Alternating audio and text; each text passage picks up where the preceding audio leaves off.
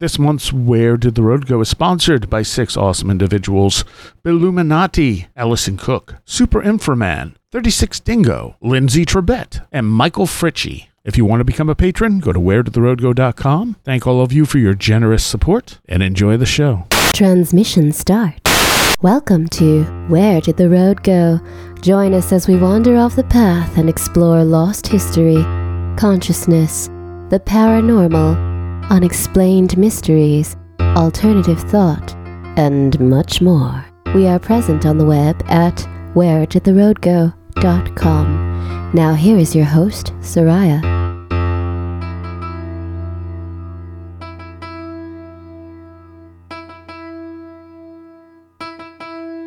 Welcome to this edition of Where Did the Road Go? And tonight I have with me Mr. Ronnie Pontiac. How you doing, Ronnie? I'm good. Thank you for having me here. Ah, and you have this very thick tome of a book called American Metaphysical Religion, Esoteric and Mystical Traditions of the New World. And it's out on uh, Inner Traditions, which is a great book company. And uh, this is this is a massive volume. Indeed, it is. How long did it take you to put this together? Um, it's a long-term process that started in the 80s when I was working for Manly Palmer Hall. And it didn't start as a book, really. It, it began when I was uh, lunching with him in the vault, something that we would do uh, sometimes because I was working on a bibliography of his alchemical collection, and that way I could ask him questions and also examine the volumes that I was working on. And I saw this particular tome that was uh, it was just a big tall leather thing. It said the Platonist on it, and I said, "What about that one?" And he said, "Oh yeah, that's a good one." why don't you take a look at that? So I pulled it out, and to my shock, what it was was a, a, a, set of newspaper issues that had been published around the 1880s, around the time of the gunfight at the OK Corral in St. Louis, Missouri, when St. Louis was still a cow town. It was just beginning to industrialize and get smog at that time. And the Platonist had in it translations of Proclus and Plotinus, the Neoplatonists of Plato, of course, and of Aristotle. Many Thomas Taylor translations, the famous translator who was a big influence on poets like William Blake and Shelley, but also on Americans like Ralph Waldo Emerson. And so the this this whole thing also included translations of for example, Eliphas Levi's Transcendental Magic done by Abner Doubleday, the guy that supposedly but did not really invent baseball, who'd huh. been a Civil War general during the on the Union side, uh, who supposedly fired uh, the first shot at Fort Sumter on the Union side. And he was somebody who'd been a vice president at the Theosophical Society, and he had had some glancing involvement with the Hermetic Brotherhood of Luxor and some of these other esoteric organizations that were developing in America at the time. And so here was this newspaper that had been published in a, in a cow town in, in the West, and it was all this Platonic stuff, and it just it blew my mind. I, I didn't understand how this thing could exist, why it existed, who was reading this thing. right. And so I asked um, him about it, and he didn't really know much about it. There wasn't much that was known about the Platonist at that time, and so he knew a little bit about Alexander Wilder, who was a contributing writer and who'd been the person who edited Blavatsky's Isis Unveiled and who'd written some very interesting books himself. He was also a pioneer of what we now call holistic medicine. That was about it. And so that started me on this path of trying to find out information. It started with just that. And it was like pulling on a thread that unraveled into more and more and more incredible discoveries. And eventually I found out that, just for example, Platonism was a huge fad in the United States at that time. It was something that just everybody was interested in. And there were parties for Plato's birthday. There were Plato clubs huh. where where people would get together on, in some of them in frontier towns, really, and they would they would study Plato together or listen to speeches by people who came from the New England Transcendentalist circuit to lecture in the Midwest, which back then was basically the West. And, and Yale's magazine and also big magazines that people read in general carried stories about how Plato was a uh, an early um, kind of uh, he almost was was part of the Christian tradition, if you will. That he he was somebody who contributed wisdom that was influential on the early Christian fathers, hmm, and mm, okay. so it was okay to study uh, for Christians to study Platonism. but I found much more than that. And at first, the research was really just a hobby uh, that Tamara and I took on. When we were touring, we would often stop at used bookstores or university libraries or esoteric bookstores looking for, for rare volumes that might address some of these mysteries that we were uncovering in American religion. And over a long period of time, we were amazed by what we found. And then we were really, I can only use the word blessed to, to be around when the revolution in academia occurred and esoteric studies beginning in the 2000s especially were suddenly considered legit. And so there were incredible amounts of new essays and books and conferences about esotericism in general, but especially American esotericism, and this phrase, American metaphysical religion, um, was coined as a field of academic study. And so that was really an eye opener as all this new information that had been hidden away in neglected, dusty old archives suddenly became available and changed quite a bit of our viewpoint of history, especially esoteric history. So I had started to write essays. Um, a good friend of mine who was a tremendous guitar player, his name was Art Johnson. He played for uh, people like um, um, Willie Bobo and uh, Papa John Creach, and um, he especially uh, toured with some marvelous singers and recorded with Barbra Streisand and, mm. um, and a great jazz player. Miles Davis complimented his guitar playing. And he was also Manly Hall's driver, and he was also somebody who recorded Manly Hall's lectures. So if people are listening to Manly Hall's lectures from especially the 70s and 80s, they were recorded by Art Johnson. And he was uh, facing the end of his life, and he'd been a mentor to Tamara and I. And he had all this work that he didn't finish. He said he had two feet tall stacks of of writing essays and books and all sorts of things, poems that he never digitized and he never was able to finish because he became ill. And so he really, uh, he really scared Tamara and I into taking our work more seriously. And he told her, for example, that she should write that book about our experiences with Manly Hall because right. her her point of view and her friendship with the man were so unique. And he told me, you've been doing this stuff for years. We've been talking about this stuff. Why don't you put it down on paper and let people understand that America is not what they thought it was? And so I, I did begin to do that. COVID worked out great for that um, especially during the lockdowns. We really had nothing to do. So we started to write our books. And I was surprised by how much help I got from academics. I had been warned by people like myself, kind of rogue scholars or amateurs, really, that academia is not very welcoming to yeah, us. But yeah. I found quite the opposite. I, I got incredible help from academics who were excited about these studies. And what I found was that America, the history of America is nothing like what we've been taught. That, that esotericism has been here from the very beginnings, like hundreds of years ago, when the first trappers were arriving here. There were among them people practicing alchemy and astrology with esoteric interests and that many of the earliest colonies were motivated by people who were very excited about the Rosicrucian ideas that were unleashed by the Rosicrucian manifestos in Europe. And I found that essentially America was a magnet for people who were reinventing spirituality and coming here to find freedom and then having to move further west or north or south because even having moved here, they found that their uh, communities were too conformist and were not allowing them to pursue these these spiritual avenues that they were really pioneering. And so it was a, a very exciting thing to see this other America. And we often talk about there, there's so many Americas, right? There's the America that we're taught in school and that we're supposed to, we all sort of pretend is the real America. Right. right. It's a real democracy. It never does anything wrong. It, it doesn't hurt other countries. It's, it's dependable and trustworthy to its own people. And then most of us learn, usually in our teenage years, that there's another America, a shadow side, if you will, that is really an empire and that is, is unethical and that has done all sorts of heinous things in history, not only to other countries, but to its own citizenry. Yep. But then in this book, is is documented in a way. Uh, the other shadow, yet another shadow of America, which is the esoteric side that was left out of the history books. And yeah. the influence is so deep that it shows up even in places that we would never expect it. So I'll give you an example. Um, John Winthrop, the elder, was the first governor of Massachusetts Bay Colony. And he was a, a through and through Puritan pilgrim and somebody who is often held up as being this example of, of how America was founded. Well, his son, John Winthrop the Younger, was something very different. This was a kid who in 1624, when he had just turned 18, went off to Europe looking for Rosicrucians.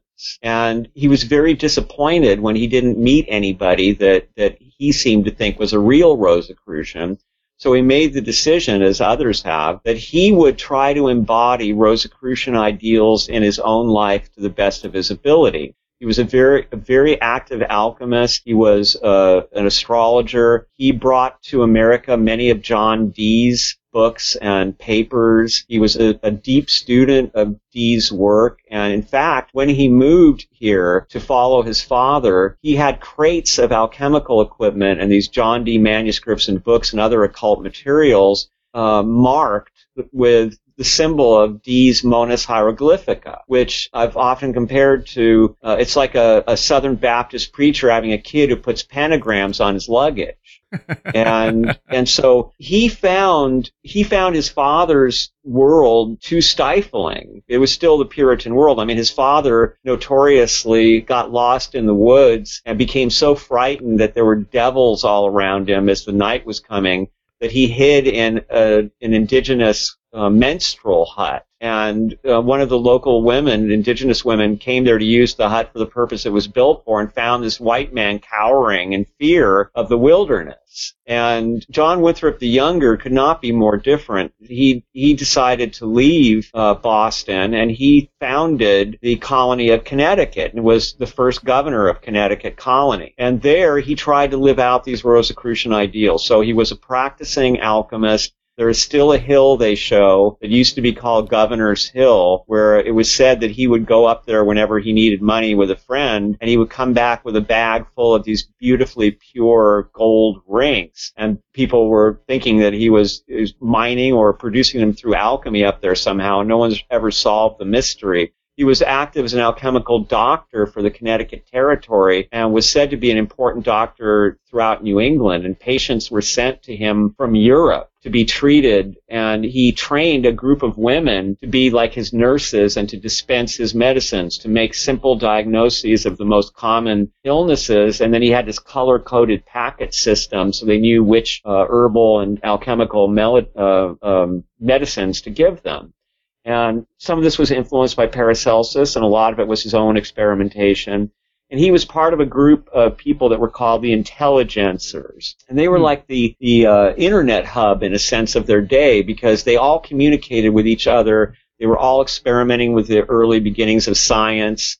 They, they were all people who were eager for knowledge. And so if somebody came up with an important discovery in America, it would be known around the world fairly quickly because all the intelligencers would be writing to each other about it. And he tried to bring many of these intelligencers to America to begin what was called by Comenius, who was somebody also influenced by the Rosicrucians, who became a huge influence on educational theory, and we still uh, apply some of his theory, not enough of it, unfortunately, to this day but he wanted to create what Comenius called the College of Light, which was to be all the most brilliant minds brought to America to practice freely here without fear of, of persecution or prosecution and it didn't work because at the time the wars broke out with indigenous tribes and people who were uh, running experiments back home didn't think it sounded like a great idea to come to America and risk being massacred. Right. Or having your houses or labs burned down. But it was still an inspiration to what ultimately became the Royal Society, which uh, he, John Winthrop the Younger, was a very early member of. And to, to really give you an idea of just how different all of this is from um, how we're taught. So let's consider Cotton Mather, one of the most famous of the Puritans, mm-hmm. somebody who was involved in the Salem witch trials, and we think of as being this super conservative Puritan Christian. But when he eulogized his friend, John Winthrop the Younger, he referred to him as Hermes Christianus, the Christian Hermes. And whether you take Hermes to be the Greek uh, Hermes Trismegistus, the father of the Hermetica, uh, sort of Egyptian-y, but uh, but also Greek, and or you take it to be the Greek god Hermes, this is a pagan idea, and he's essentially saying my friend over there was, you know, the wisest pagan Christian. we don't think of pilgrims that way, you know, No. and, and, but here was one. There's also another guy, uh, who arrived in America the same year that, that John Winthrop the Younger was going to look for Rosicrucians in Europe in 1624. This guy's name was Thomas Morton, and I call him the pa- he's been called not just by me, but I like to call him the pagan pilgrim. And he was a, a cavalier. Um, the Cavaliers were the other side of the, the English Civil War. The Puritans uh, and Cromwell were the ones who had this very strict idea of Christianity. You weren't supposed to laugh too much. You weren't supposed to run. You had to. You could walk. You could walk a little quickly, but not too quickly. And all these rules. And the Cavaliers were the opposite. They were the body Englishmen. They loved Shakespeare. They loved what they called wenching. They wore these oversized cod pieces and notoriously got drunk all the time. They had long hair and they would wear kind of pointy little beards and stuff. And they, these two sides really fought out the English Civil War and they, they came here as well. And so he was sent, Tom Morton was sent here by the Cavaliers to be competition to the Puritans because they didn't want the Puritans to gain all the wealth of the New World. And Tom Morton at that time was almost 50 years old when he crossed the Atlantic, which in itself is kind of amazing. And he started a trading post which he called Marymount. And Marymount was a pun. It, it did mean the mountain of Mary, but it also meant a merry mount, as in wenching. And it was also a pun on a Latin word for the genitalia. Uh, he did a lot of stuff like that. He was the first guy to write a fart joke, to publish a fart joke in America. he was the first guy in America to have a party closed down for being too wild. He was the first guy in America to have his place foreclosed upon by a corporation because the Pilgrims were a corporation and they went after him using legal means trying to eliminate him. Huh. And the reason they did was because his his settlement, his trading post was so different from the Pilgrim one. The Pilgrims, as we've seen, lived in fear of the wilderness, and they felt that this was Satan's land, and they were surrounded by demons, and that the indigenous people were demon possessed. On the other hand, Tom Morton was fascinated by indigenous culture. He wrote about their, their, how they dreamed, what kinds of dreams they had, what their spiritual beliefs were. He, he mapped out springs in the area and what the indigenous locals said about the springs. And some of them were good for dreaming. Some of them had healing qualities. Some of them would help you to sleep better. And he thought that was, these gifts of nature were really a wonderful thing. And his trading post didn't even have a wall around it. Everyone was welcome and he was quite popular. So he decided to have a May Day celebration like they did back home in England.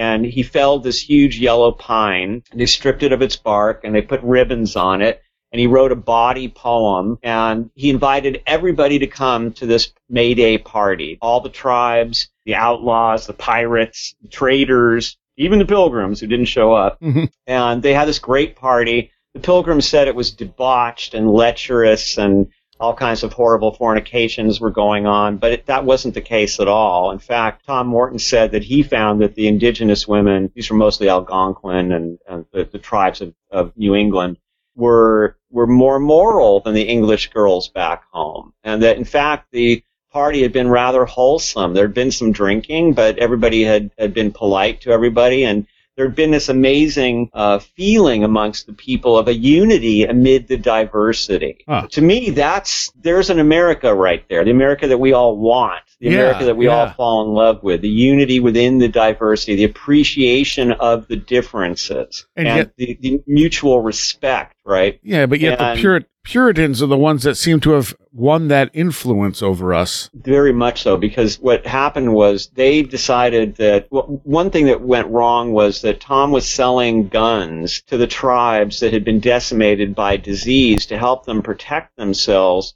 from other tribes who were taking predatory actions against them, trying to enslave them or at least take their lands. And so the guns, according to the pilgrims, were sold in order to fight the pilgrims. And they had these paranoid visions that someday Tom was going to raise up an army of indigenous people and trappers and pirates, and he was going to wipe out the pilgrims, which was not his intent at all. But they thought that's what he was trying to do. So they arrested him several times. They treated him horribly. They practically starved him to death. They marooned him at one point. And there's a story he tells that's very poignant. During the winter, he tried to help them. He he tried to teach them, for example, to use lime in their uh, in their building materials because their their buildings were just melting away in the heavy rains.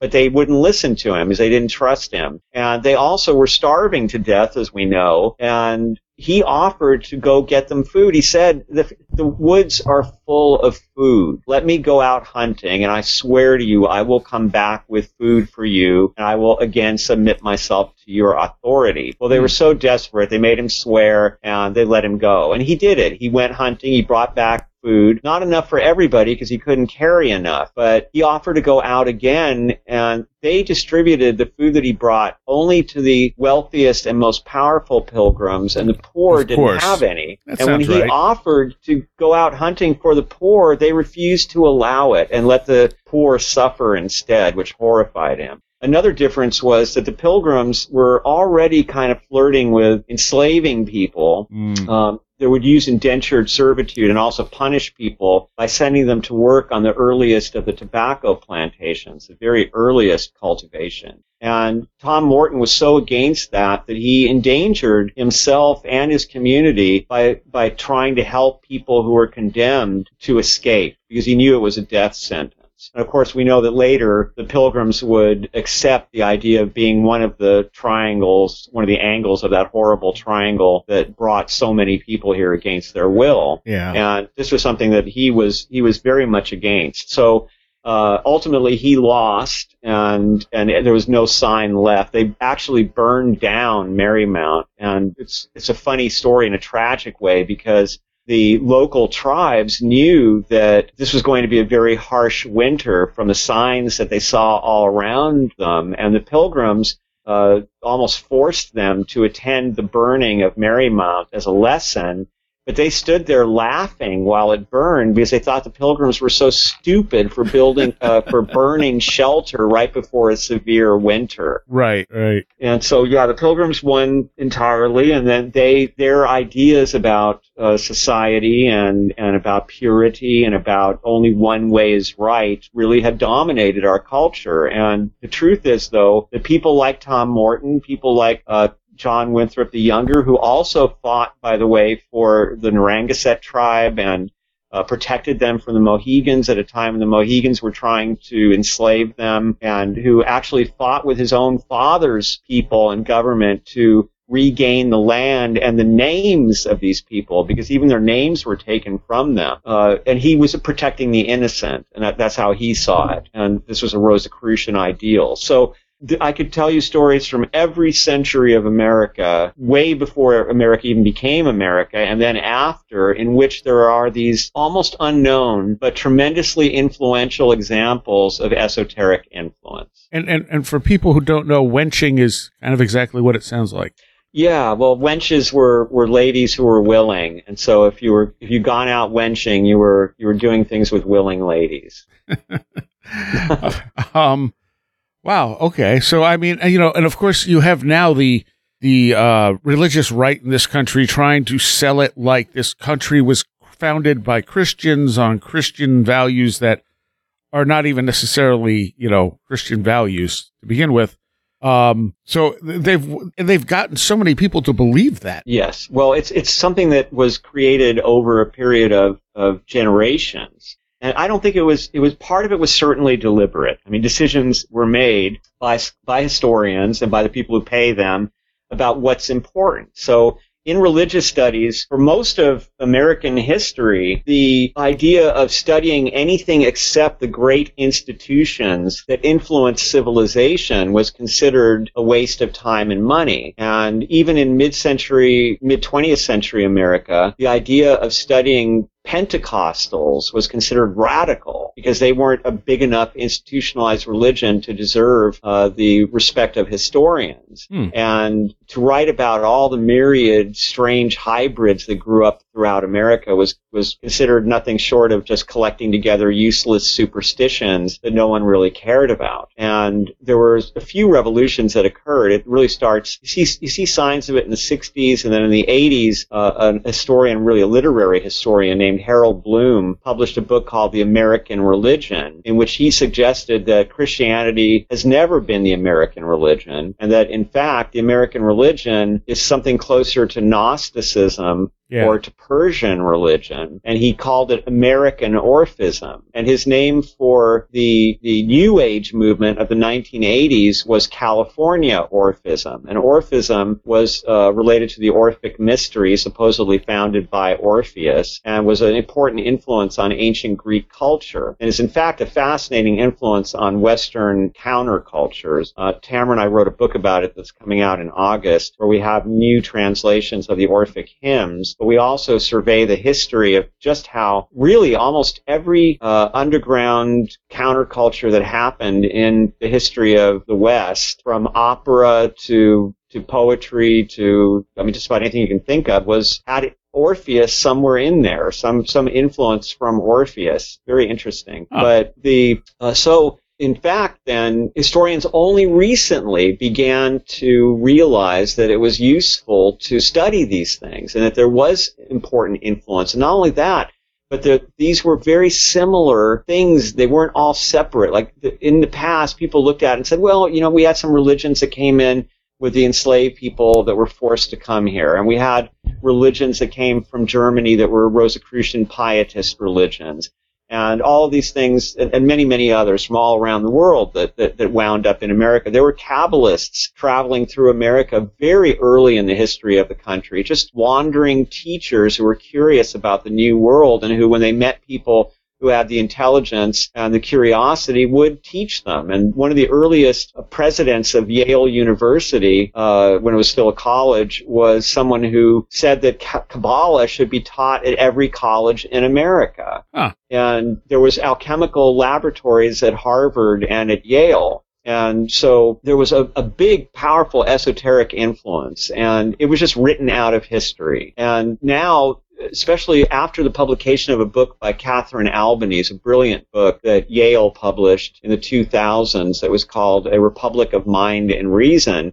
She defines what American metaphysical religion is. What are the characteristics that are in common amongst those who practice things that can be described as being under this umbrella term? And it's still argued whether there is such a thing. Uh, there are a number of academics who feel that it's just a convenient term for a bunch of unrelated things. Mm. And there are others who wonder if it may be a religion that's forming in America and that eventually it may turn out to be the dominant American religion. And from my point of view, when you see all the practitioners of all the various forms of alternative spirituality in America and how much the practices actually overlap, Yeah. we may be using different oracles. We may be using different uh, ancient deities or uh, different forms of meditative practice, but there are so many similarities of approach and, and in the way that people dip in and out of these beliefs and draw from them what they find helpful and inspiring for themselves, which again in the in the mid 20th century caused a lot of anxiety among academics who called it bricolage, meaning it was it was just people putting things together that didn't belong together out of convenience, and that really wasn't religion. And when they were going to face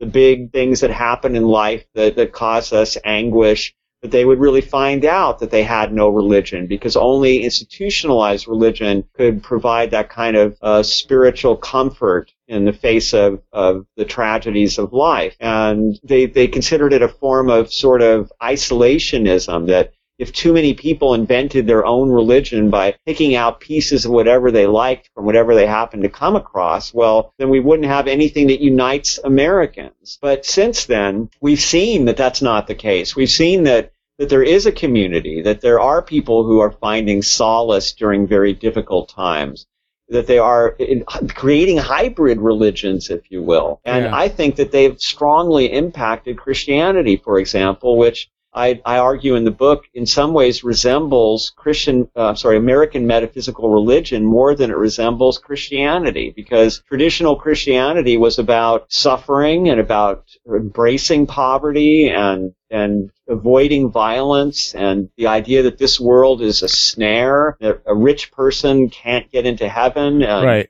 Uh, very different. And, and Christianity in America, for the most part, I mean, all monotheism in America has to some degree been rewritten into this idea that if you're in good with God, if you're practicing religion the way you should be, then you should be prosperous. You should be happy. You should even have a great sex life. That that is not traditional Christianity. Right. But but it seems like that stuff was there at some point and it's just been slowly removed over the centuries. Yes, absolutely. It was there among the Gnostics. It was there among the ancient Greeks and Romans. It was there among the ancient Egyptians. It was there in, in China and Japan and India in the earliest days. All of these ideas uh, had their place. But in, it seems to be the case in history that when we get consolidation of power, uh, political power, there's a corresponding col- uh, consolidation of religious power. And if you look at, to go back for a moment to the Rosicrucians and the manifestos,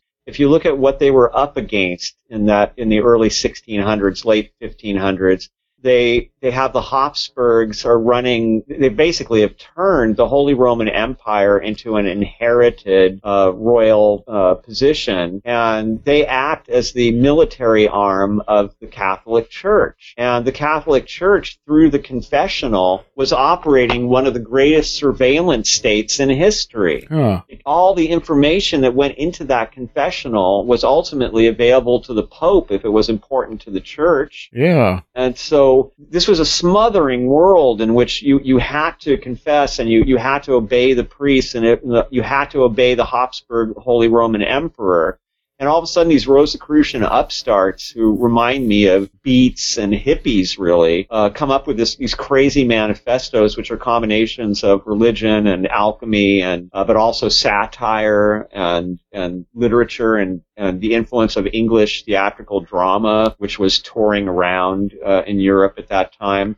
And and it had these radical ideas about let's get rid of the the emperor, let's get rid of the pope, let's uh, hold up knowledge. Many of these people were great fans of Giordano Bruno, who had been burned by the church for his beliefs Right. and for his, his interest in science, really. So this was revolutionary. And when the manifestos came out, I believe that, that the impact was something like when Ginsberg released Howl. It was, there was, there was a generation of people who were interested in the writings of Agrippa and Ficino. They were interested in natural philosophy and magic and Paracelsus but they all thought they were kind of by themselves, that they were fringe, and that they, of course, they had to hide these beliefs because it was dangerous to be accused of having them. And when the manifestos came out, they suddenly realized there are other people like me. There are other people who are reading what I'm reading and who see the world the way that I see it. And it was it was powerful. On the one hand, it created a panic. In, in Paris, some probably a hoaxer put up a poster saying the Rosicrucians are now in Paris, and if you want to be one and you're properly qualified, you don't have to reach out to contact us. We'll just find you. Yeah. And this caused a panic that the Rosicrucians were the devil's Jesuits, and they had come to Paris in order to, to wreak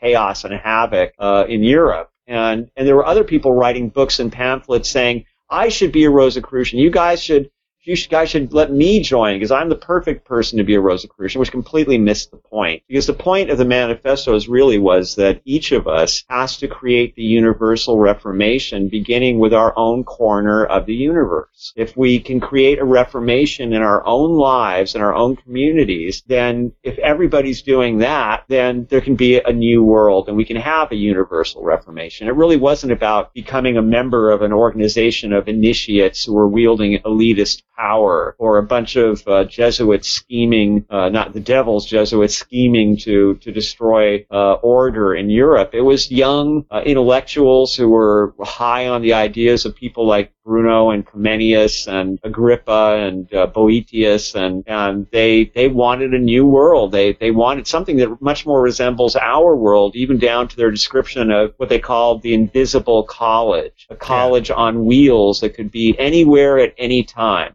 Basically, the internet, all yeah. knowledge at your fingertips. So a lot of those ideas were very powerful in the early years of America. And, and there were people who were strongly influenced by the Rosicrucian ideals who were the first ones to, to help begin the colonization of America. Now, I was kind of under the impression Rosicrucianism kind of was like just invented uh not seriously and then it kind of took on a life of its own. Was that am i wrong in that? I think you're right. It, that's a relatively new idea. The the original ideas people like Terence McKenna were very influenced by a wonderful scholar named Frances Yates. But one of her colleagues once said about her that she she squared every circle, and she certainly was somebody that was speculating a lot and and perhaps seeing connections where they weren't. So one of the classic examples is when talking about Rosicrucians, the names Robert Fludd and Michael Maier often come up. Both of them were physicians with great interest in alchemy and astrology and, and the metaphysical in general. One German and the other English.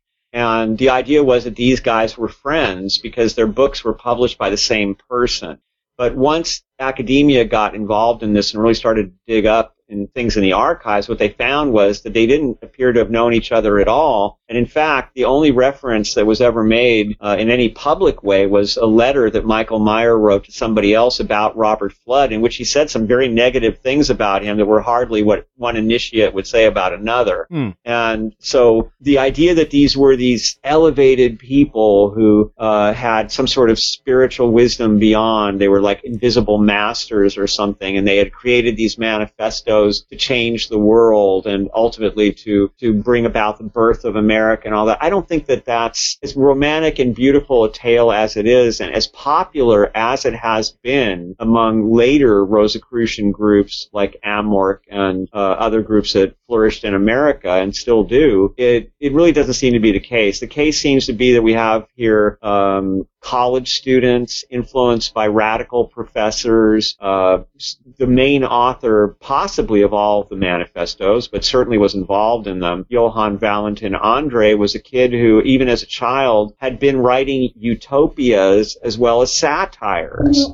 And so uh, my feeling has always been, since I, I, encountered this new research, that, that what we're dealing with here is really just students with this. I think they were also um, they were very excited about the idea. You know, part of what caused the whole Rosicrucian fervor was there were some celestial events that occurred. There was a supernova, there was a series of comets, and these were taken by different parts of society to mean different things. So for the church, these were omens that the Reformation would be crushed and that the Catholics would regain control over all of Europe. But for the Protestants, the Lutherans in particular, this was a sign that the Pope was going to uh, die or be, be eliminated in some way and that the, the power of the Catholic Church would be broken. So everybody was filled with prophecies and these ideas of imminent massive change. Yeah. The irony being that the massive change that was coming was the Thirty Years' War, one of the most horrible, bloody conflicts that ever happened between Protestants and Catholics. But in the days just before it happened, there was there was this moment where first with the Holy Roman Emperor Rudolph II, who was somebody who really didn't have much uh, love for the Catholic Church and who moved the capital of the Holy Roman Empire to Bohemia to get away from the influence of the church and of his own family, and who was somebody who was really into the esoteric and really into art. Uh, for example, he helped to uh, preserve the, the art of Bosch by collecting it. And, and he had alchemists living in his castle. And his, one of his favorite things was to go down into the room where the alchemists were working and see what their progress was and to make suggestions. But he also loved to have painters painting in his house, and he uh, he loved to have mistresses, and he was famous for his, again for his bawdiness. And they thought, these, these Rosicrucian uh, pioneers, that he might be Plato's philosopher king, that if they could just convince him to, if you want to use the term, come out of the closet about being an esotericist, And if he united all the esotericists in Europe, that they could overcome the power of the church. But Rudolf really didn't have any desire to do that at all. He wanted to be left alone uh, for the most part. He wanted to preserve peace, and he certainly didn't want to provoke conflict with the Pope. Oh. Uh, he had enough trouble with the Pope because he was so distant and, and unreliable.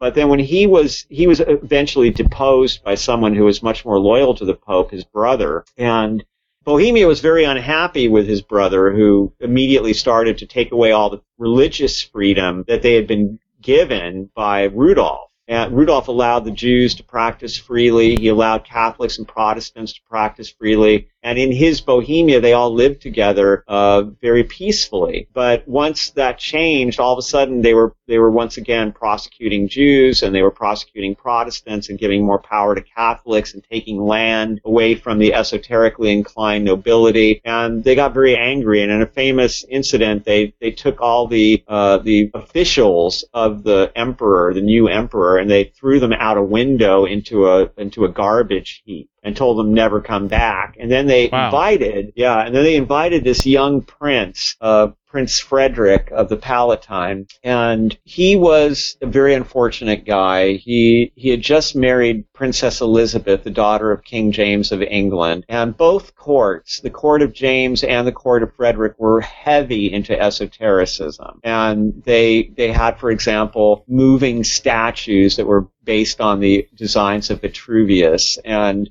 they had uh, all sorts of interests in, in the early sciences and were fascinated by by paganism through the lens of of Marsilio Ficino, who some call the father of the Renaissance, who was writing in the 1400s and translating Plato and Aristotle and the Hermetic writings uh, for it, for that generation. And so the this kind of of influence, uh, you know, led Bohemia to say, well, we want you to be our king to Frederick, and to be the king of Bohemia was kind of a step to becoming the emperor of the Holy Roman Emperor. Hmm. And unfortunately for Frederick, he thought that this was a calling from God and that he should come to Bohemia and, and save these people. And instantly this, this was seen as treason and armies were sent out by the Spanish and by the Austrians. And in the very first battle at White Mountain, Frederick was horribly defeated, crushing the hopes of all the esotericists. And, but during the brief time between his wedding, which featured plays that Shakespeare wrote for the wedding, like Midsummer Night's Dream, the there was this this feeling of like feverish anticipation that this this guy Frederick was going to be this this esoteric leader who was going to take over the Holy Roman Empire in the name of Protestantism and Rosicrucianism, really, and create this new scientifically friendly Europe that was going to be so advanced. And yet, ironically, many of these people, the reason that they wanted all of this information and knowledge, and the reason that they were so optimistic about it, about being able to have all of that knowledge, being able to discover the secrets of nature and do wonderful things, was because they expected the end of the world at any moment. Mm. And they believed that before the world ended, all human beings would regain the knowledge that was lost when Adam was sent out of paradise. Okay. So weird, you know. I mean, so here they are fighting for our modern world, really, for the kind of freedoms that many of us take for granted, and for the kind of science that many of us take for granted. And yet, it was motivated by this desire to hasten the end of the world. Which you're which you're still seeing with some certain fundamentalist sects today of Christianity, but in in the let's bring about Armageddon sort of way, Yes, which is very much so. really frightening when you're Yeah. literally trying to end the world to to create the second coming. Yes, and of course, look at all the damage that has been done because of that, because Yeah. of the idea that you should use up all the natural resources because they're there to be used up before the end. Yeah. Um. How would how would you define the difference between say spiritualism and a religion? Mm. Well, of course, a strict definition of spiritualism is uh, is necromancy to the Christians, right? Right. Um, spiritualism is is conversation with disincarnate entities and and this has been a fascination in America from the very earliest days. Now of course the indigenous cultures and the tribes have to say I mean we use the word indigenous cultures it's so it's so inadequate because there were there was like a thousand different languages spoken Yeah. so many different beliefs so many different cultures and yet amongst them the, the nearness of the ancestors was a fairly common belief, and the fact that the Right. ancestors were going to be there to help you along, and that they, they were caring for you and waiting for you on the other side. And but it was also brought from Europe. So, for example, the early Quakers and Shakers who came from England to America practiced forms of spiritualism. And one story is told that's very early of a Shaker community where some young Shaker women were out walking in the woods and they suddenly heard what they called heavenly or angelic music and they fell into a trance and were carried to their beds and there they prophesied and they were called sleeping prophets, which is the same thing that people called Edgar Yeah. Cayce a long time later.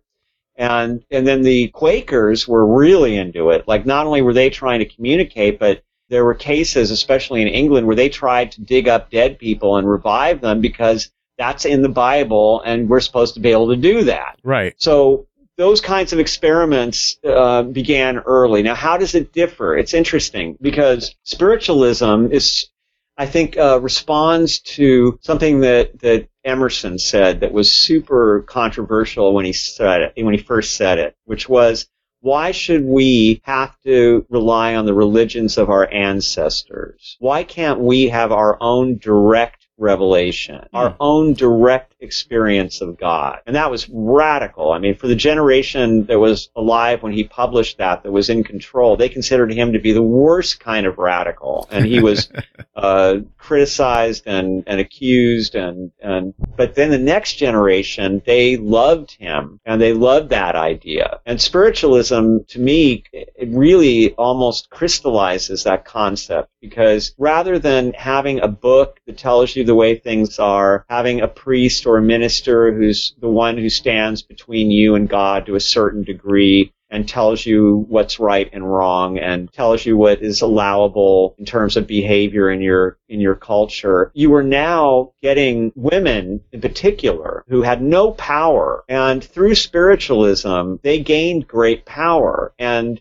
they were no longer listening to authority that had been passed down over the generations. They were now going out for themselves and reporting back what they were told by discarnate spirits was the truth about life. And it's, it was, must have been amazing because you have three things going on at once here. You have women who are uh, struggling for some kind of power, and the, the irony of the idea that, that America was all about equality and women couldn't vote and they had, had no control over marriage or divorce and no ability to to own property. And I mean, it wasn't until the 70s that a woman could have a checking account in America without being co-signed by her husband Insane. or Insane. father. And so at the same time, we had the effort to do something about slavery in America, the, the abolitionists. And many of the early feminists were also abolitionists. And many of the early spiritualists were both abolitionists and feminists. And they were trying to rid the country, in a sense, of what they saw as European Christianity, a, a kind of spiritual sickness. And so amazing, to, so many examples of women who were like Victoria Woodhull, who was had an abusive father who realized that she and her sister had some intuitive skills and dragged them out on the road to help him sell snake oil and to do sort of fake readings and possibly prostituted them when they were children. Oh, and then suddenly taking spirituality or through spiritualism and communication with the other side very seriously and producing results that were stunning and creating healing for people and eventually even impressed the great robber barons of the era. And they were bankrolled. Victoria and her sister were bankrolled to have the first brokerage stock brokerage in america run by females And Victoria declared herself as a presidential candidate at one point and, and said that Frederick Douglass was her running mate, even though she never asked his permission to say so. but it was still this radical idea that a woman with a, was running for president with a black man running for vice president. And so that she was able to address Congress at one point, and she gave this very eloquent speech that impressed many people. And she claimed that the reason it was so good was because she had channeled the great Athenian orator Demosthenes. Huh.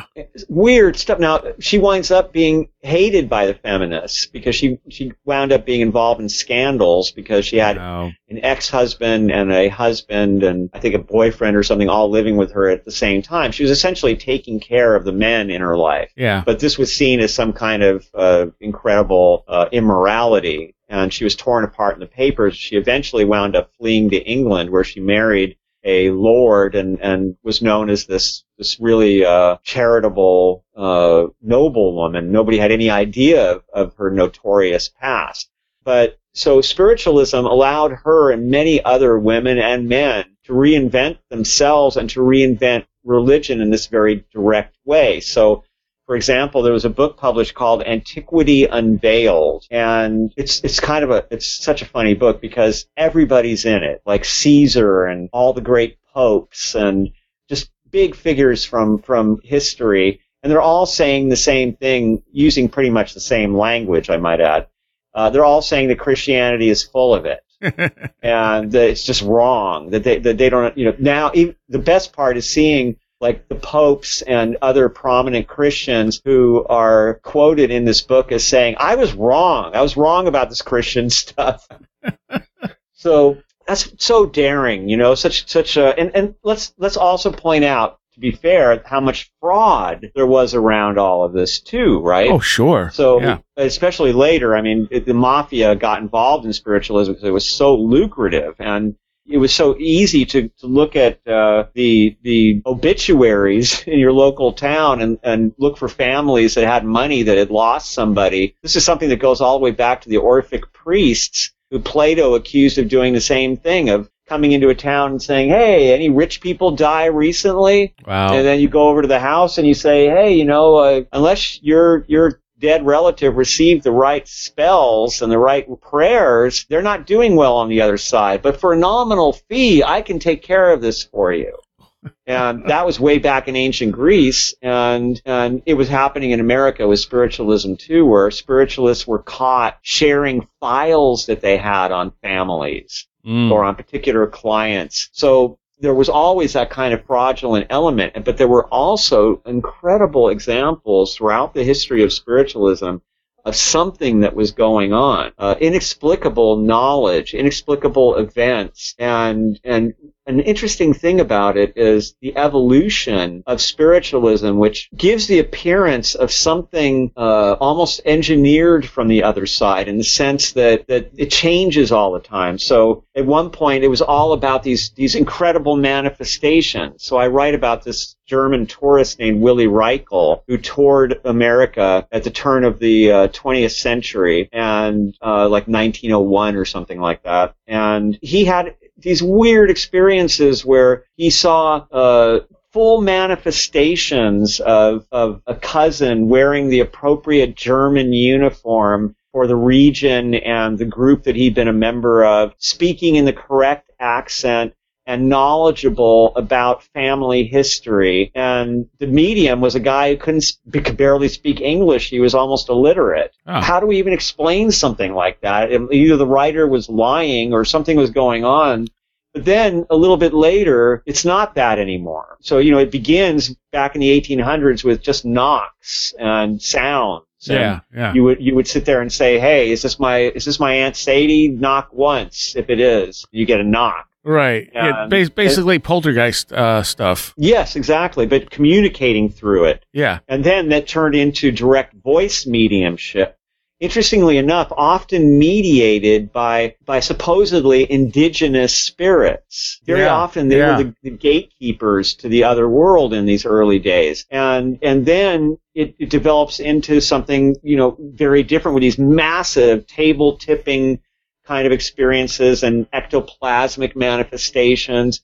and and then it turns into something like Edgar Cayce, right, where Yeah. he's talking about past lives and Atlantis and and ways to live more healthy and and then it turns into the experiment of the unobstructed universe books, which were very famous in the late 30s and early 40s, and a tremendous story. Uh, I'm actually writing another book about them specifically, even though I write about them in this book, because they were just such an amazing trip. There was this husband and wife. Um, his name was Stewart Edward White, and her name was Betty. She was the first Betty White, Mhm. and they were very wealthy people. He was a very successful writer of frontier books. Many of his books were made into movies. And they survived the depression in style, living uh, in beautiful houses and going on yachts and all this. And uh, he was an outdoorsman, a friend of Theodore Roosevelt. Theodore Roosevelt said that uh, Stewart was the best shot that he'd ever seen, and he was somebody who was famous, for example, for uh, he broke his leg once when he was out on the trail camping with her and some friends, and he had to crawl all the way back to camp. But on the way, he managed to shoot some game for dinner that night and retrieve it and dragged it along with him, right?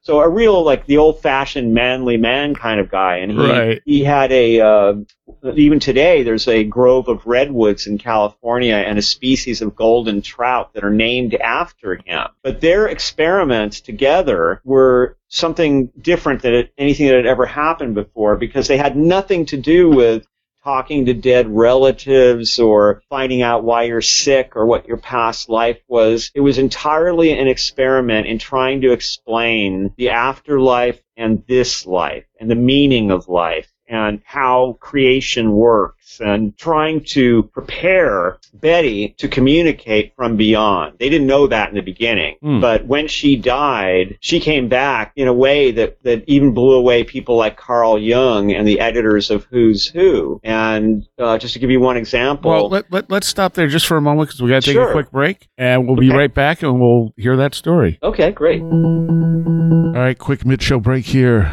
Contact info and a recommendation. Uh, contact info, everything can really be found at where did the road go.com, except maybe my snail mail address because I keep forgetting to put it up there. And that is P.O. Box 444, Ovid, New York, 14521. Uh, if you have a uh, story or something you want to send uh, for one of our listeners' story shows, it's stories at where did the road go.com. But uh, yeah, all our social media can be found linked at where You can also become a patron. It's only three dollars. It's only it's always been only three dollars, and you get a ton of extra content, and it helps us out a lot. All right. Uh, as for recommendations, I'm gonna go with one that uh, is somewhat well known, I guess. Uh, from the same company that did the Black Tapes, they did one called, uh, which is Pacific Northwest Stories. They did did a podcast called Tanis. Now, the upside to Tanis is the vibe, the atmosphere, and everything else is fantastic. Uh, it's one of my favorite podcasts. There's no end. Um, I don't even know if they're doing another season. I feel like they kind of don't really know where to go with it. Nonetheless, it is probably well worth the listen just for the, you know, like I said, the atmosphere, the overall mystery to it. Uh, it's a it's a cool idea, and I hope they eventually figure out a direction and and a way to end it that uh, didn't end like the black tapes. So uh, yeah, Tanis is going to be my recommendation. There's like three or four seasons up, and I really I really loved that one. There hasn't been new episodes in a while. Like I said, I don't know if they're doing another season or not. They're not particularly communicative on any of their channels or anything, so it's hard to tell what's going on. But uh, that's T A N I S for anyone who's interested in checking that one out. I think anyone listening to this show would probably enjoy it because it's very, very strange. All right, back to the show. So you're listening to Where Did the Road Go? I'm here with uh, Mr. Ronnie Pontiac, and we're talking about your book, American Metaphysical Religion, Esoteric and Mystical Traditions of the New World. And uh, yeah, you you you started this this story. I had to cut you off there, but uh, I, I want you to continue this because I'm not I'm not that familiar with this. Okay, yeah, it's very almost unknown at this point. That's a funny thing because they were so famous. But when I started to research, there was nothing on the internet about them. Wow. I basically only found court records and, and very obscure bits of information, which were insightful ultimately, but hard to dig up. And I think part of the reason that they disappeared was because they didn't have kids. They didn't start any kind of a movement. They, they weren't into uh, being like teachers or, or leaders in any way. They, they often told people that every soul has to find their own way. But to give an example, they had done this this really amazing work uh, about what the unobstructed is, and and I'll give you a, a little bit about this to give context to the story I'm going to tell. So they said that we live in the obstructed universe when we're in bodies. When we're out of our bodies, we live in the unobstructed. These are not two different universes. They're the same universe, but the frequencies are different. The frequency of the unobstructed is much higher, and the frequency here in the obstructed is very dense, and it obscures the vast consciousness of the soul. And so we forget ourselves when we're in our bodies, and we live these claustrophobic kind of lives, uh, surrounded by all these, these necessities that we have to deal with on various levels. And when we get to the unobstructed, we're not, it's not all that different. The main difference is that we're essentially what she described as a molecule or, or an atom of consciousness. And this atom of consciousness that is truly us in the unobstructed can enter into any form, can create forms, can recreate somewhere that we lived in a past life that we really loved and can can have almost unlimited creativity and experience of the universe because our consciousness can can dilate to that extent. Huh. And but we're in the body, we really we can barely even sustain our consciousness. And so one of the ideas they had when you ask, well, what's the meaning of life?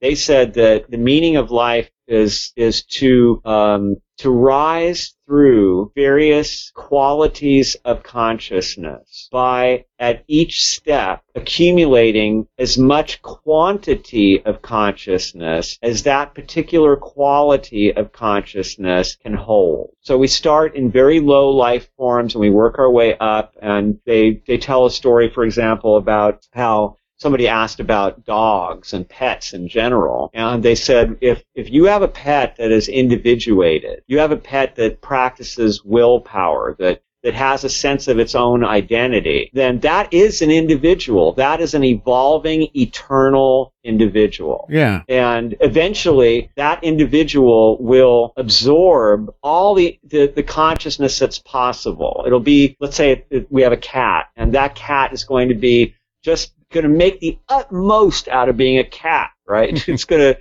be the smartest cat. It's going to experience all the life it can. It reaches a point where it, it, it what it is cannot be contained in a cat anymore. And Right. so it graduates up to something that can contain that higher level of consciousness.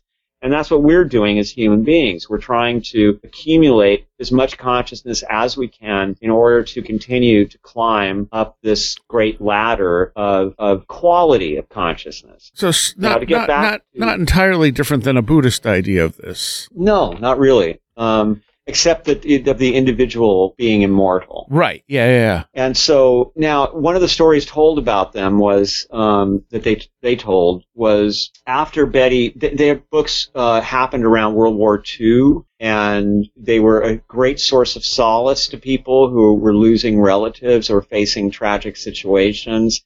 And they sold. The book was never out of print when it went into print. It, it went through something like 16 printings in two years or something crazy Wow. and they wrote about five or six, seven books, something like that.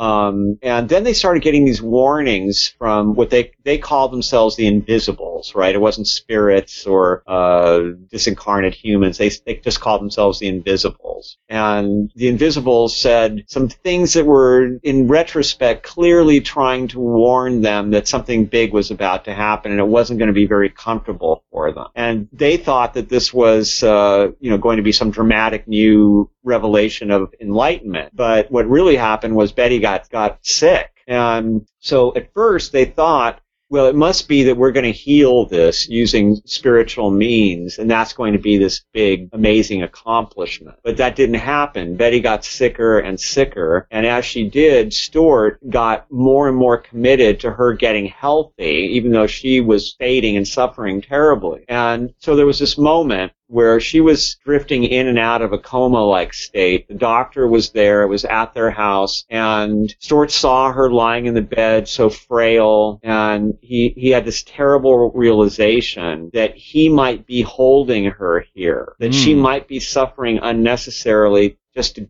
stay with him because he couldn't handle losing her. So he went and he sat in a sofa chair in the next room and he said out loud, Betty, I understand now. And if you need to go, I want you to. I know I'll be with you and I'll be okay until then. So if it's time for you to go, please go. It's all right. And about a minute later, the doctor opened the door from the bedroom and told Stewart that she had passed. But wow. he said that the weirdest thing had happened, which was he said that Betty woke up and he said she smiled and he, he said to him as a doctor it was unbelievable that she could that she could smile. But she smiled and she said to the doctor, It's okay. I had a talk with my boy and I can leave now. And then she breathed her last and was gone. Wow. Now, at that moment, Stewart felt, he, he described something very unique but familiar to all of us. He said, You know, when you're in love with somebody, or just somebody that you love deeply, it doesn't even have to be a marriage. And maybe you're both sitting in the same room some evening and there's a fire going, and you're both reading different books. And even though you're not looking at each other and you're not talking to each other, you are, you feel the presence. Yeah. And he said that he was inundated with that feeling 10,000 times stronger than he'd ever felt it before. And it never left after that. He felt that this was Betty letting him know, I'm okay. Yeah. So he was he was okay with it because of that, and he started to travel around. This is right before Pearl Harbor happened, just a few months. He started to travel around to visit all their friends. Everybody wanted to uh, to have him come over so they could spoil him and try and comfort him. And he also didn't want to stay in the house where they had lived together. It seemed very empty. And she had this incredible green thumb. She grew this incredible garden of rare plants that they had collected from all over the world. And when Betty died, despite him bringing in all the experts that that he could get, all the plants died, as if they didn't want to exist without Betty. And she also had an incredible way of communicating with animals. And so he thought, well, I'm going to write about this, and I'll write about how this feeling that I have about her presence and there was a couple whose nickname was Joan and Darby. There were a couple of successful business people who'd written a famous book called um, Our Unseen Guest that had been a great source of solace to people during World War One. And they were uh, also a husband who was writing down the readings that his wife was producing and they helped Betty and Stewart when they first started out, so they became good friends. And he was afraid to see them. Uh, he he was afraid to talk to any medium for fear that they would channel Betty and that it would be a joke, and that his faith in her continuance might be affected by that. So when he finally got up the courage to stay with Joan and Darby, he told them, I don't want any communications with the other side. And Joan said, well, why don't we do this? We won't talk to Betty, but we can talk to my spirit guide and just have a regular reading and, and get you uh, maybe, you know, centered into where your life should be now a little better. And mm-hmm. he was okay with that as long as she promised to leave Betty out of it, and Joan did. But the minute that Joan went into trance, Betty just barged in. and the first thing she did was she called Stewart by a nickname that he had, which was Stoot, which was something that was never spoken in front of anyone else, just between the two of them. The first thing she said was, Stoot! And then he said she spent two and a half hours telling him detail after detail after detail of their most intimate, private, married life that no one could possibly know without any mistake except one. And the mistake was something having to do with blue slippers. And he thought, wow, how weird. You know, everything was perfectly accurate, but what is this blue slippers thing? So he asked some people about it. No one knew what was going on. And then he, he ran into the nurse nurse who had taken care of Betty in the hospital near the end of her life, and he just asked her for the hell of it, um, "What is the deal with the blue slippers? Have you ever heard anything like that?" And she said, "Oh yes," and she she smiled and was kind of giggling, and she said, "You know, Betty asked you to to bring her some comfortable shoes, and you brought these fancy blue slippers that had high heels and and feathers on them." And we thought that was hilarious. And he had forgotten it. And so later, when he talked to Betty through a medium, she said, Yeah, I did that deliberately. I wanted to tell you something that I knew you had forgotten. Yeah. Wow. So yeah, amazing stuff. I could go on and on about them. There's way more, but Jung was so impressed that not only did he write a, uh, a an introduction to the German edition of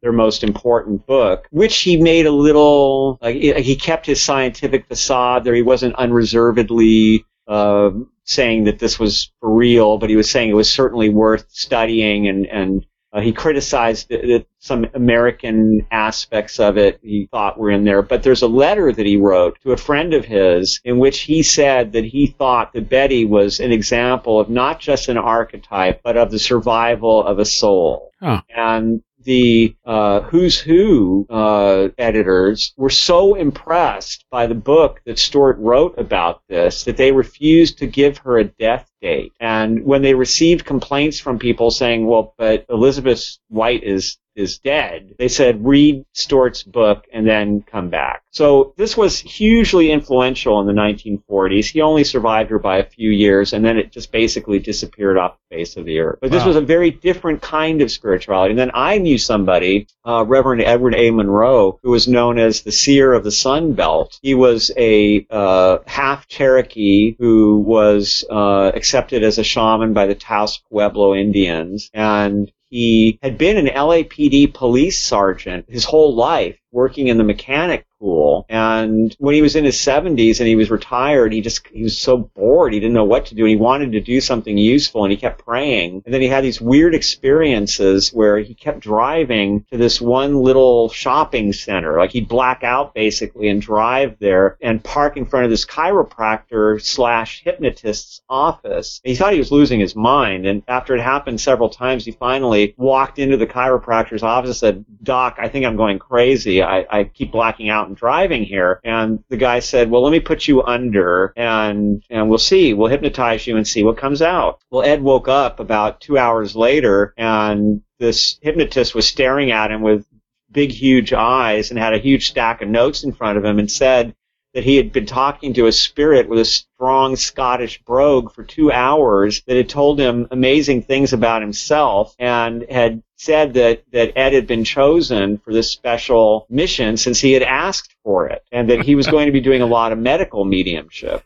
and he was not interested. Uh, he thought that was terrifying. He couldn't possibly do that. And they told him, yeah, you're going to do it. And what's going to happen is you're going to see the phone numbers of the people that come to you before you hear from them. Hmm. And they will find you and, uh, and you will have the answers for them. So he thought it was nonsense until he started seeing phone numbers and then those phone numbers started calling him. He didn't wow. even, he, he, couldn't believe it, you know, and he, he, so he, he tried it. He, somebody told him that they were under, in a desperate situation and he thought, I am seeing the numbers. You know, I'll give it a try, and they were very impressed. And and actually, he cured them. They they did what he said. It, it remained a source of of low level anxiety off and on for Ed for the rest of his life. You know, because he was dealing with people coming to him with really severe conditions and and problems, and he was giving them all sorts of advice when he was asleep or somebody was. Yeah. And and this particular activity was kept very much under wraps. And this spirit with a brogue that was talking through him explained that this was another experiment in spiritualism and that this time around they didn't want it to become famous. They wanted to see what the impact would be individually. So if this medium only hit uh, people one on one basically and never became famous, then how would that influence society? How would how would maybe that would be a more efficient way of doing this helping to eliminate some of the fraud and mm. helping to take away the glamour and the stress that came to famous mediums. Yeah. And so he lived a pretty quiet life and he did this stuff for years. And interestingly, many of his clients were retired Christian people in the Sun Belt. Hmm. Well, we are. So go ahead. I was going to say we're just about out of time. Ah, okay. But if you're down to stick around for a Patreon, we can talk a little more about this. Sure. Uh, so I, I want you to give out all your info and uh, where people can get a hold of you. The book, uh, obviously, is and is on Inner Traditions, so that one uh, you can pretty much get anywhere. And it's called yes. American Metaphysical Physical Religion, Esoteric and Mystical Traditions of the New World. Uh, and you are Ronnie Pontiac. You're also in a band called Lucid Nation. That's true. That's a whole nother discussion. yes. And we go way back with that, by the way. Yes, we do. And uh, so tell people where people can find you online and, and anything else you, you have. Sure. Um, I can be best best to reach me through Instagram probably. Um, I usually tell people that if you're interested in the things that we do, Tamara and I, our books, our music, also the films that we've worked on, because we've we've produced some documentary films that I think are pretty interesting. One about the Gits, the murdered lead singer Mia Zapata, a great band that that were kind of nipped in the bud. And yeah. uh, we Tamara produced a, a, phenomenal film that was nominated for an Emmy. Uh, she was an associate producer of. Uh, it's called uh, End of the Line: The Women of Standing Rock, and it's about the women who were the leaders of the Standing Rock protest. And uh, we have a, a, few films in there that people might find interesting. But if you Google Ronnie Pontiac, you'll run into all that stuff. That's probably the easiest way, or whatever search engine you prefer. Okay. And uh, we do have a book that we wrote together coming out in August called The Magic of the Orphic Hymns. And then I have a book coming out about the Rosicrucians either at the end of this year or next year. Nice. And she's working on a book about her experiences uh, in Riot Grrrl and uh, mm. living in Los Angeles and uh, her experiences with people like uh, Warhol superstar Holly Woodlawn. And she's just a wonderful writer. She, she, she brings brings things to life with her vivid prose uh, and always seems to find spiritual overtones to otherwise mundane topics. Um, so there's lots of material to check out uh, online. All right. Well, thank you so much for joining me. We'll continue this in the Patreon. Thank you for having me. I want to give a big thank you here to everyone who supports this show by becoming a Patreon. And I want to give a special shout out to those of you pledging $10 or more. Beluminati, Greg Ross, Leanne Cherry, Matt in Delaware, Allison Cook, Super Inframan, 36 Dingo, Matthew Sproul, Andrew Nichols, Christine, a blue second gen MR2 drifting around a Japanese mountain, Patricia Giaquinta, Alex Whitcomb, American Rambler, Andrew Maines, Ann Witowski, Barbara Fisher, Beverly Williamson, Big Boy Limina, Charles Davis, Charles in Florida, land of the crazy and communicable, Chris, Chris Cicernos, Craig Parmenter, Diane B., Empty K., Eric Todd, History and Coffee, J., J. Otto Bullitt, Jack Huntington, James Lindsay, Jim and Sophie, John Mattingly, John Bracken, Carla Mahoney, Kevin, Kevin Schreck, Cool Kitty, Kristen L., Laser Printer Jam, Lauren McLean, Linda, Linz Jackson K., Luke Osborne, MJ Armstrong, Mark Brady, Mr. Weird, Oli Andre Olar, Paul Jeffries, Philosopher of Mirrors, Riker and Stark, Ron Dupre, Sam Sharon, Seed Person 1, Stacy Sherwood, Tactical Therapist, Taylor Bell, Thunderboy, Tyler Glimstead, Varosh K, Vincent Trewill, Will Gebhard, Will Powell, Ren Collier, Annabelle Smith, Caroline Walker, TDT, Skunkworks, and Craig Sagastumi. Thank you all so very, very much for helping make this show possible. Of course, we barely scratched the surface of Ronnie's book. We go for another hour in a Patreon segment talking about stuff. And uh, yeah, it's uh, well worth looking into. If you found any of this interesting, check out the book. And if you want to become a patron, it's only three bucks. It's always been three bucks. Uh, and that's at uh, wheredidtheroadgo.com. Just click on the big Patreon link, and you get extra content almost every week, sometimes more than once. Sometimes I throw some extra stuff in there. Uh, and I want to welcome uh, Lindsay Trebet uh, to being a patron again a very, for a very generous sponsorship level patron. So thank you, Lindsay, as well as Obsidian Radio.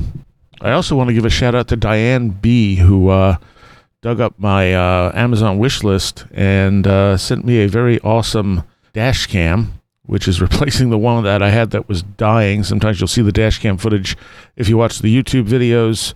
Uh, I'll use them especially on Wander the, Wandering the Road shows. And uh, the last time I went to see Tim on the way back, uh, the dash cam I had running I mean, when I went through the mountains, it was some of the most beautiful stuff I've ever seen, and I was really happy I was going to be able to use that for the background of a video, except the dash cam didn't record it.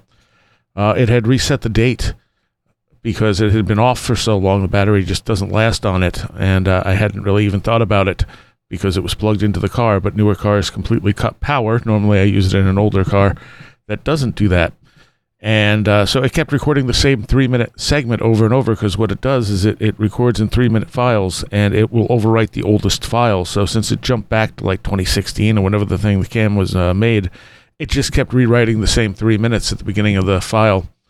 And I got none of it. And I was really, really upset when, uh, when I pulled over and checked it and was like, oh, I didn't get any of that because it reset the date.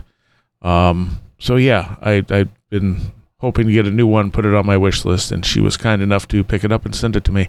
So thank you for that. And it will, like I said, I am sure end up as video footage in the back of some of the Wandering the Road shows. All right. Um, we're going to take you out pretty obviously with some Lucid Nation, Ronnie's band that he's been in for a very long time. Uh, as uh, he and Tamara have both mentioned, uh, I'm, we're all pretty sure I'm the first person who ever played them on the radio. So uh, we go back a long way. And uh, this is a song I really like from them called Food Chain. So if you like it, check them out. Lucid Nation. And I will see you next time. I'll be an incubator. You'll ride downtown. To the deepest, darkest underground. Cut right here close. Everywhere. We'll never be separated,